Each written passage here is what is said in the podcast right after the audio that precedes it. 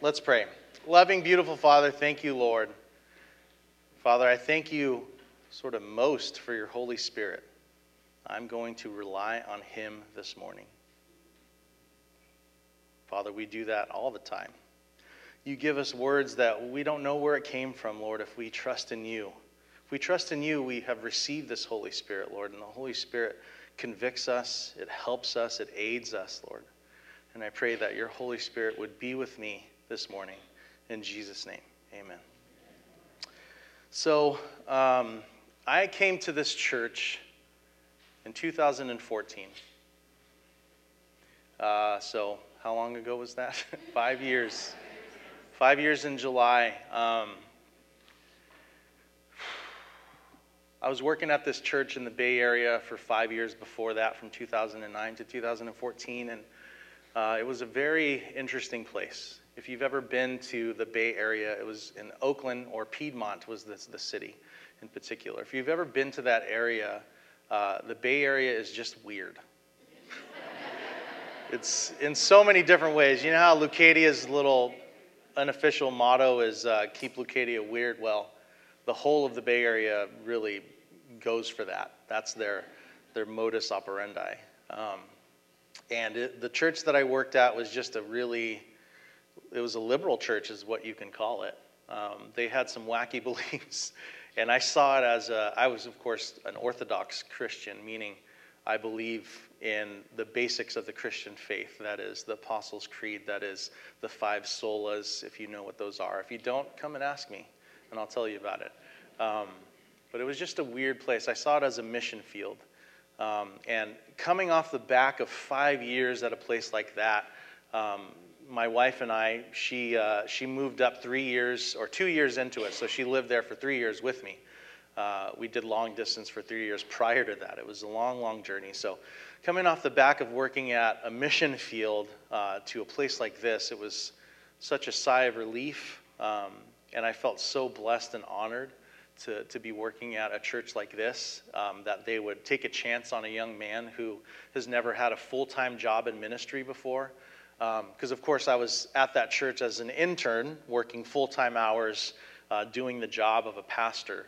Um, but they saw that my experience, they, they heard my philosophy of ministry, and by the grace of God, they decided to hire me. I remember sitting in the office with Raymond, and Raymond said, Dave, come here, you need to talk to this guy. And we had a, uh, about an hour long conversation in Raymond's office with Pastor Dave there, uh, and we just talked. And I think the story goes as they looked at each other and said, uh oh, we're kind of in trouble. They had to go to the elder board, they had to go to the hiring committee because they were going to offer a job to somebody else and I came into this uh, as an unknown. Um, I actually thought I was going to have a job at another church. My friend said, I'm going to hire you as an associate pastor. Uh, and then he came to me and said, I'm sorry, it's not going to work out. A lot of other things happened. But, anyways, it, it landed me here. Um, and I remember telling them, okay, if I accept this job, we have a vacation that's going to be planned uh, in August and that was, you know, after five years of that, it, it was much needed. But shortly before we went on vacation, we found out that Tiffany was pregnant. Um, it's going to be hard for me to talk about this.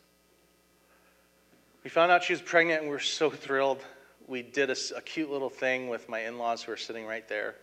So we're pregnant, and um, it was really amazing. And I think she was about six weeks along, and we she started bleeding and cramping, and we lost that child. We don't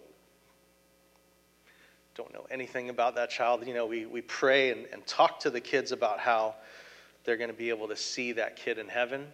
Um, and that was a really, really tough time. So, with the backstory of, of me going on vacation, uh, me, us finding out that we we're going to be pregnant, and then losing that child to miscarriage, going on vacation, was literally trying to find joy in a tough situation. That's essentially what James talks about in his first chapter of his book. What James does is what any systematic theologian or scholar would do is he systematically gives an outline of what the rest of the book is going to be about. And if you know, James is a very short book. It's a letter. It was actually read as a sermon to congregations. So um, I mentioned this before, and uh, you know, Raymond is, is unfortunately out this morning, and he said, You're going to pinch hit today. Um, I could simply just read to you word for word the book of James, because that's how it was spoken, that's how it was given. Um, so I'm talking about a time in your life where you had to pull joy out of a tough situation. As it's so apropos that the, the youth are coming in, several of them came with us on a trip recently. Uh, July 28th, we met here at this church at 4 o'clock in the morning. Aria, is it okay? Is it okay if I talk about this? One of the, one of the students who will not be named. One of the students, uh, she, she said, Tony, I, I literally can't do that. I, I think I'm physically unable to get up that early. And I said, I was very condescending and I've repented of it. I've talked to her already, she who will not be named. Um, I said, I said, I'm so sorry. I didn't mean to be condescending. Things are just stressful, right, leading up to a trip. And I said, what I said to her that was condescending was, This is not the first time you're going to have to wake up early. And that's not something you say to a teenager who's going through a lot of anxiety and stress. So I'd said, We need to wake up at 4 o'clock in the morning and meet. And some of you may know that we were headed to a little town in Northern California, just south of San Jose, called Gilroy, California. Um, and you guys, if you've watched the news, if you were connected to us, in an intimate way, you know that that afternoon, um, a crazy young man decided to shoot up a garlic festival of all places. Um, that was something that, of course, we couldn't plan. That was something that we just sort of had to roll with the punches, and that's exactly what I'm doing here. I'm rolling with the punches. And, and the whole purpose of the trip was to reunite with a group of people that we met earlier in April. We did a mission trip with them uh, Gilroy Presbyterian Church, that's where they came from. We met down here. We drove to Tecate. We worked in an orphanage and an art studio. And they told us about Gilroy. They said, hey, it's a really great place, you know, and they have this Gilroy Garlic Festival. Everyone's involved. You should come up. So that's how it started. And we were going there and said, okay, we're going to go to the Gilroy Garlic Festival, and then we're going to drive straight across east to Lake Tahoe, and we're going to have a retreat. Something just for the kids to enjoy. We don't do a summer camp here with the youth, but um, we do a lot of other things, and we said, hey, this is an extra thing that we can do. It's going to be expensive, just so you know. If you can afford it, if you could swing it, we're going to go to Lake Tahoe and have a retreat with this church that we have a relationship with already. And that is finding joy, pulling joy out of a tough situation because the shooting happened that afternoon. A lot of the students were, of course, understandably freaked out. They narrowly missed the shooting by a couple hours, maybe an hour and a half we saw all the cops drive by us as we were coming home from the pool. And uh, we were like, what's going on? Then we got to the church where we are going to, you know, have a slip and slide and just sort of relax.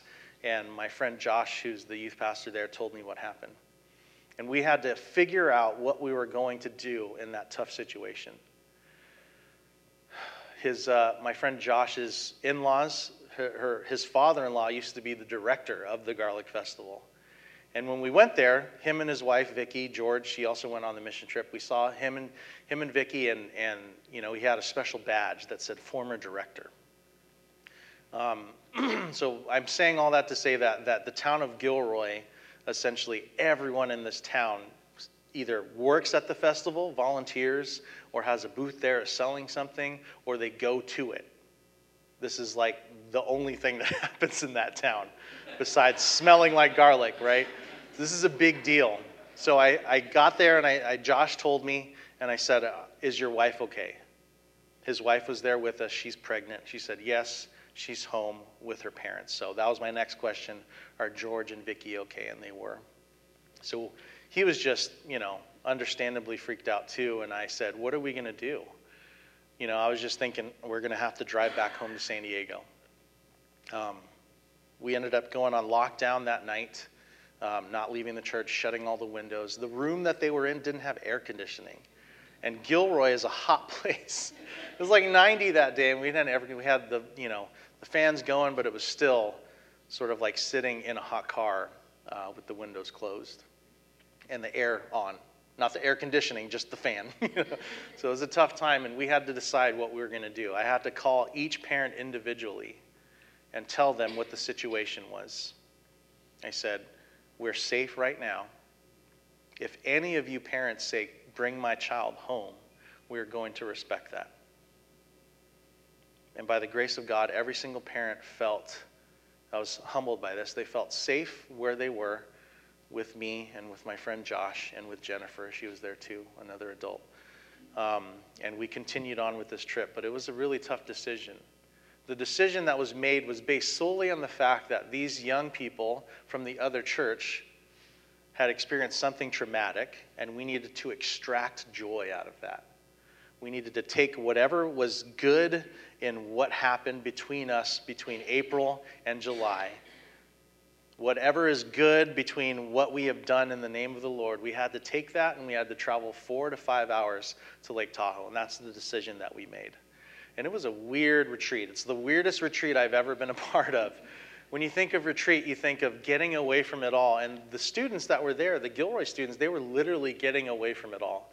Because the night of the shooting, we were just sitting there watching the news for hours. And if you can imagine having so many people so closely connected to you that has been eyewitness to these things, there were three students who were literally eyewitnesses. They needed to get away from all of that and go to a place where there's very little cell phone reception and be together as the body of Christ. Several of the nights, or we only had two nights there, but the first night we wanted to make it a discussion. Hey, let's let's debrief. What happened to you guys? Share your experience so we can pray for you. And that night just needed to be a funny night. Instead, we played a game and we laughed, and there was a little bit of crying. But we tried to extract joy out of, out of that situation. And the reason why we could have done that, I, I believe, is because of the faith that God puts in us. The faith that I had, the faith that Jennifer had, the faith that my friend Josh has. We serve a God who is bigger than anything, bigger than anything, any circumstance that can be thrown at us. We serve a God who I believe is in control. If you think about someone rolling dice, it's just a crapshoot. I don't know if that's a bad word because it's it's a game, right? I don't know. Anyways, if you just roll the dice, you see where they lay and you get the numbers that you get. I don't believe that God has a pair of cosmic die in his hand, dice in his hand, and he just rolls it and he's like, I hope that something good turns out of it. No, I believe that God is in control of everything. Scripture backs me up on this. This is what James is talking about. This, this book is one of my favorite books of the whole Bible because it's so practical. I remember in college I took a class uh, called Practical Theology, practical or, or philosophy, like practical ministry. Um, and it really shaped the way that I see or saw how I did everything. Before that, I was just a volunteer. Before that, I was just an intern. I didn't really have a praxis, is what they call it. I was practicing being a minister, but I didn't have any sort of systematic layout of what that would look like. And James here does that. Now, before we go any further, I'm going to try really hard to do this, but James is actually named Jacob. I hope you know this. Jacob. Okay, that's his name this is Jesus' half brother. His name was Jacob and not James. James is a romanticized version of the Hebrew word Jacob. So Jacob equals James. So from here on out, I'm going to call him Jacob. I hope that's not confusing for you. But his name is Jacob. What I planned on doing, because this is a pinch hit right now, what I planned on doing was doing a short overview of the series that we're going to start. Uh, Pastor Raymond is starting a series, and it's going to be on James, and, and he's taking it from the perspective of a servant, which is, as I said earlier, is perfect because last week, if you were here, you're not having deja vu. This is a different sermon. last week, if you were here, we talked about Jesus washing the feet of his disciples, being a doulos, a slave, a servant. But I'm taking it from a different point of view. If you see my title slide there, it says James, Faith in Action. James is all about being practical. He is a man after my own heart. If you know me, you know that I'm a little bit impulsive and that I just like to get things done. I don't want to sit and think about it too much. and this is why I love this book, is because it's systematically laid out for me. I need that kind of structure, but my, my default is to just do it. If I have the tools, do it. If I don't have the tools, let's make something up. I, am thinking of Larry here because Larry is a gentleman and a scholar, literally. He's, he's someone who, who taught himself everything that he knows. He's a self made man. If you ever worked with him in any kind of project, he has the brain of an engineer, um, but he also has the kind of brain that's like, let's just get it done. If we can't get it done, we're going to modify it, we're going to customize it. It's just going to happen. And I love that about him. But this book, this book is here so that we have a systematic way of thinking about how to live our faith, how to have faith in action. Uh, this first part of James, James chapter 1, talks about how true Christianity endures trials and temptations. Like I was talking about earlier, I was trying to think about how I could have extracted joy out of a tough situation. But they're all actions, all of these things that we're going to go through. So if you have your Bibles, please take them out now and turn to the book of James. And it's all the way near the end before 1st and 2nd Peter and 1st through 3rd John and Revelation. So open it up to James. And we're starting in chapter 1. So I'm going to read the passage and I'm just going to touch on a little, one or two things about it. And that's it. That's what we're doing this morning. And like I said, please have grace with me. I'm pinch hitting. Um, please also pray for Pastor Raymond as he takes care of what he's going through. Um, just give it to the Lord for him. All right, James chapter 1, this is verse, verses 2 to 4. Before I go on, um, the first verse is amazing. It says, James, a servant of God and of the Lord Jesus Christ, to the 12 tribes scattered among the nations, colon, greetings. So the, the, this book starts out like any other letter. He says who he is, and then he says who he's writing to, and then he gives a greeting. And this is what James does, or Jacob does. And what's interesting about Jacob, as you know, is that he's the half brother of Jesus Christ. Being the half brother of Jesus is like being the half brother of Jesus. There's no other way to put it. You know, you're living life and you're like, why can't you be more like your brother Jesus? And you're like, well, because I'm not perfect. J- Jacob didn't know that Jesus was the Messiah. In fact, he didn't even believe it until after the resurrection. I think about that for a moment. And I think about the disciples in the same way too. They literally were in the presence of God. and I, I, give them I give them fault. I, I don't give them fault because you know, the, the Jews, the, the Jewish people had, had a, a particular idea of what the Messiah would be like. And they had no idea.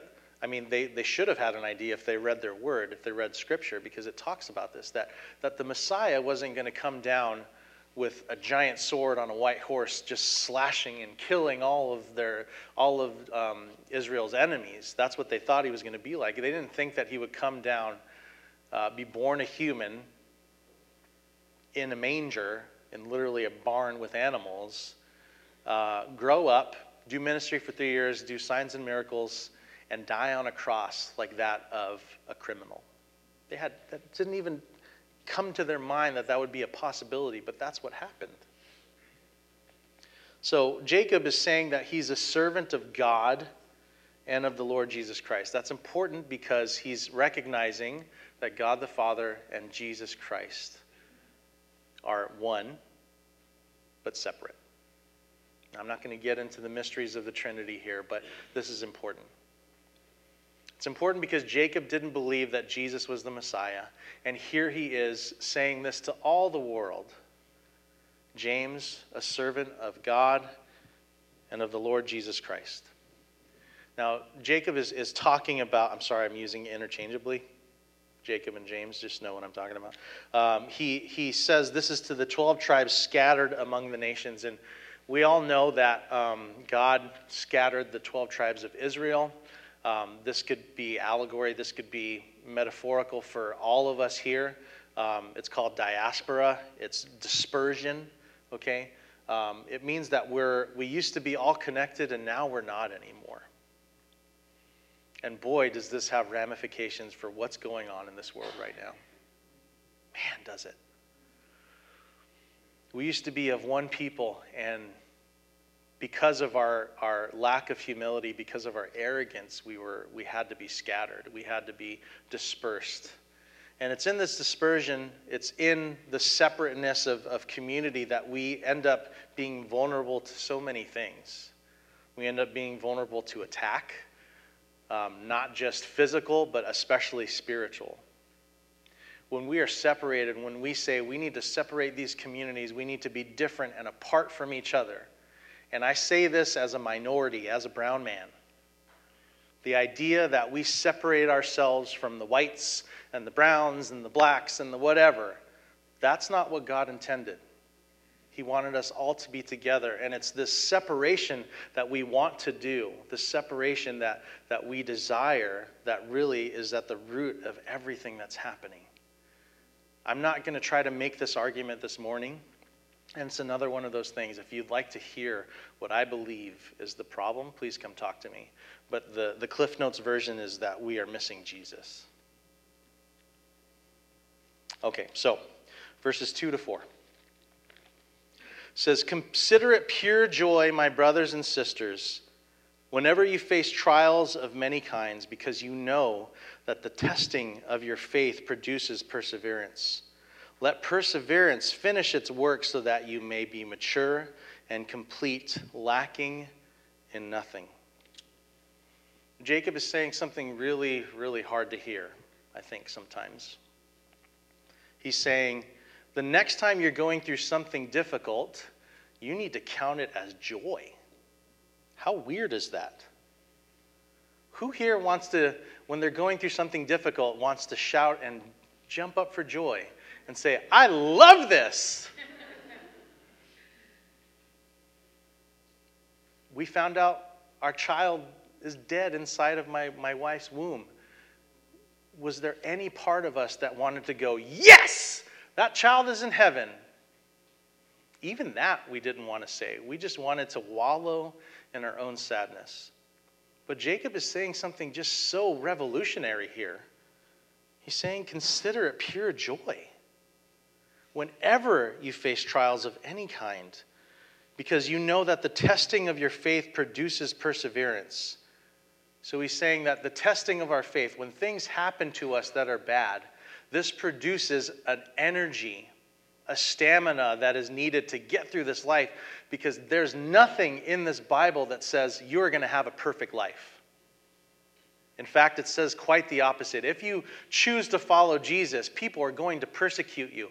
Every single one of the disciples, except for one, faced a, a, a terrible, awful, awful humiliation, and death. Every single one of them. The reason why we have this Bible, I have this Bible in my hand right now, is because of the sacrifice of many before me. And all of those people, all of those people who were martyred for what they believe in, for what they witnessed with their own eyes, they saw this suffering as joy. I mean, think of Paul.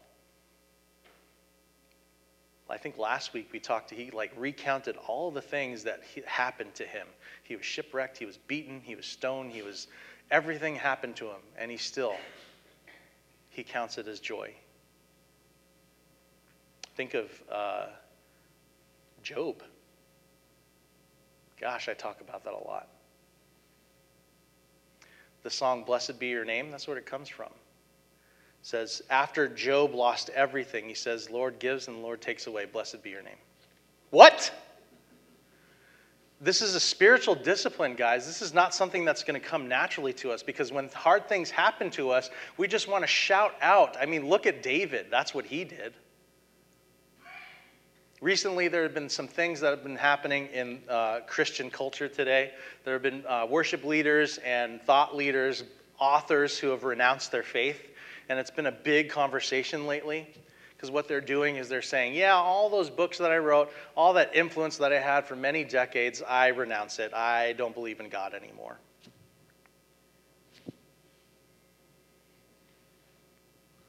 Why? What's the point of that? David, when he, when he was, was, was questioning whether God was not there or not, he did write that. It's recorded in the Psalms, but he always gave glory to him. He always counted it as joy. And these people, these influence that are, influencers that are doing that, are not doing what David did. They're saying, period. They're saying, I believe this, now I don't, period. They're not like David. I've heard someone recently that said that. Oh, David was questioning his faith. Yeah, he did, but he always brought it back to the God is good. Count it as joy, brothers, because this produces perseverance that we need to get through to this life. So, how do we get through trials and tribulations? According to verses 2 through 4, we do it with joy and patience. Write that down if you have a pen. If you don't, there's one in the pew in front of you, right next to the connection cards, which you can fill out. How do we endure trials and tribulations with joy and patience? Those are verses 2 and 4. Next, verses 5 through 8. How do we endure trials and tribulations with wisdom from God? Let's read it together. If any of you lacks wisdom, no, no I'm sorry. I did that again. That's the second time. Please don't read it with me. I'm going to, you know, okay. I did that last week. You guys are so good. Thank you. Right? I wish my daughters would listen to me too. read this with me. Yes, Daddy. Yes, sir. Let's go. Okay, don't read this in, in, you got it. If any of you lacks wisdom, you should ask God, who gives generously to all without finding fault, and it would be given to you. Oh my gosh, guys. Let's read that again. Don't read it out loud. If any of you lacks wisdom, you should ask God, because he gives generously to all without finding fault, and it will be given to you. What does that mean? If you are lacking something in this head, if you are lacking wisdom, if you truly seek it out, ask God because He gives this wisdom generously to you. Where did Jacob get this wisdom from? He got it from firsthand accounts of watching Jesus live as the half brother of Jesus, and also from the scripture itself, from Proverbs. This is where this comes from. He says, just ask, and he will give generously to you without finding fault. God doesn't think, oh gosh, I have to tell this fool again. No, he gives generously to us if we ask. It says, But when you ask, you must believe and not doubt, because the one who doubts is like a wave of the sea, blown and tossed by the wind. If you do have the wisdom to ask God for that wisdom, you must believe wholeheartedly that He can give it to you. Because someone who doubts is like, oh my gosh, it's one of the funniest things. On Vista Way, there's a, a, a, oil change place, and it has it has one of those things that have a fan in it, and then the, the guy goes like, you know what I'm talking about? My daughters, every time we pass by it, they go, the man, the man. That's what you're like if you if you ask for wisdom and you do not believe. You're like this toy that is just flailing about in the wind. How poetic is that? It says that person should not expect to receive anything from the Lord. Such a person is double minded and unstable in all they do. That's an understatement. Does anyone have something they can throw at me? Your phone, please. All of them. Okay, so so I'm gonna try and catch this key from this is Wisdom is the key, and I'm the man floating in the wind. It's going to be very difficult for me to go ahead, throw it at me. I really tried. Unstable in all of his ways. Unstable. Think about it for a moment. If you are tossing in the wind, if you if you go here and I believe, Lord, I believe, and then you go over here, I don't believe, Lord, I don't believe, or you go over here, I believe, I believe, I don't believe, I, you're unstable. God wants to throw you some wisdom and you're unable to catch it because you're wishy washy. You're going back and forth. You're not going to be able to receive it. So you endure trials and tribulations with wisdom from God. Third, you endure trials and tribulations with right perspective. Verses 9 through 11. Believers in humble circumstances ought to take pride in their high position. I'm going to read that again. I don't think you heard it. Believers in humble circumstances ought to take pride in their high position. Humble means lowly. Jacob is contrasting two different ideas. It shouldn't connect, but it does in the world of God. You should take pride in your high position, but the rich should take pride in their humiliation, since they will pass away like a wildflower, for the sun rises with scorching heat and withers the plant. Its blossom falls and its beauty is destroyed. In the same way, the rich will fade away even while they go about their business.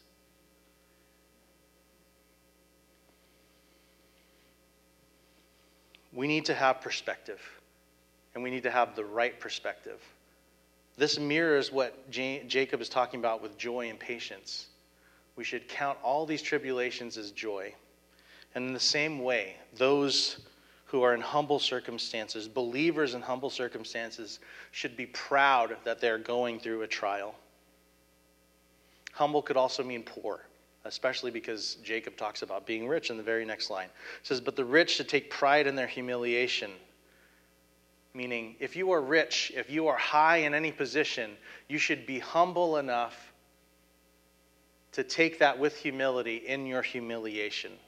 That's a weird sentence, but it makes sense. Okay? He's contrasting two positions. If you have to if you have the right perspective on where God is pushing you, where he's pulling you, where he's prodding you, then you can endure trials and tribulations. Next, with understanding of temptation. Okay, so you can endure trials and tribulations with this understanding of temptations, verses 12 through 15. It says, Blessed is the one who perseveres under trial, because having stood the test, that person will receive the crown of life that the Lord has promised to those who love them. So blessed is the one who perseveres under trial if you're going through something and you persevere and you continue to believe, if you ask for the wisdom, God will give it to you as long as you're on stable ground, as long as you continue to believe. It says you will receive a crown of life that the Lord has promised you. This is eschatology, end times. When tempted, no one should say, God is tempting me. For God cannot be tempted by evil, nor does he tempt anyone. But each person is tempted when they are dragged away by their own evil desire and enticed. Then, after desire has conceived, it gives birth to sin, and sin, when it is full grown, gives birth to death. You have to understand what temptation is. God does not tempt us. We are brought into sin by our own stuff. If we understand where that temptation comes from, then we will be able to endure trials and tribulations because trials and tribulations just aren't things that just happen to us, right? I didn't do anything to cause the miscarriage. I didn't do anything to cause the shooting in Gilroy, and it just happened to us. We're not talking about these trials and tribulations. We're talking about the things that we do nightly. How often does evil exist in the dark? In the light of day, boy, do you feel different. I'm speaking from personal experience. God is still sanctifying me. In the night, man, it's easy to just sin. But during the day, when the light is exposing you, you see who you are in the midst of all of this that God has created under his watchful eye. If we understand what temptation is, we can endure trials and tribulations. Okay, next.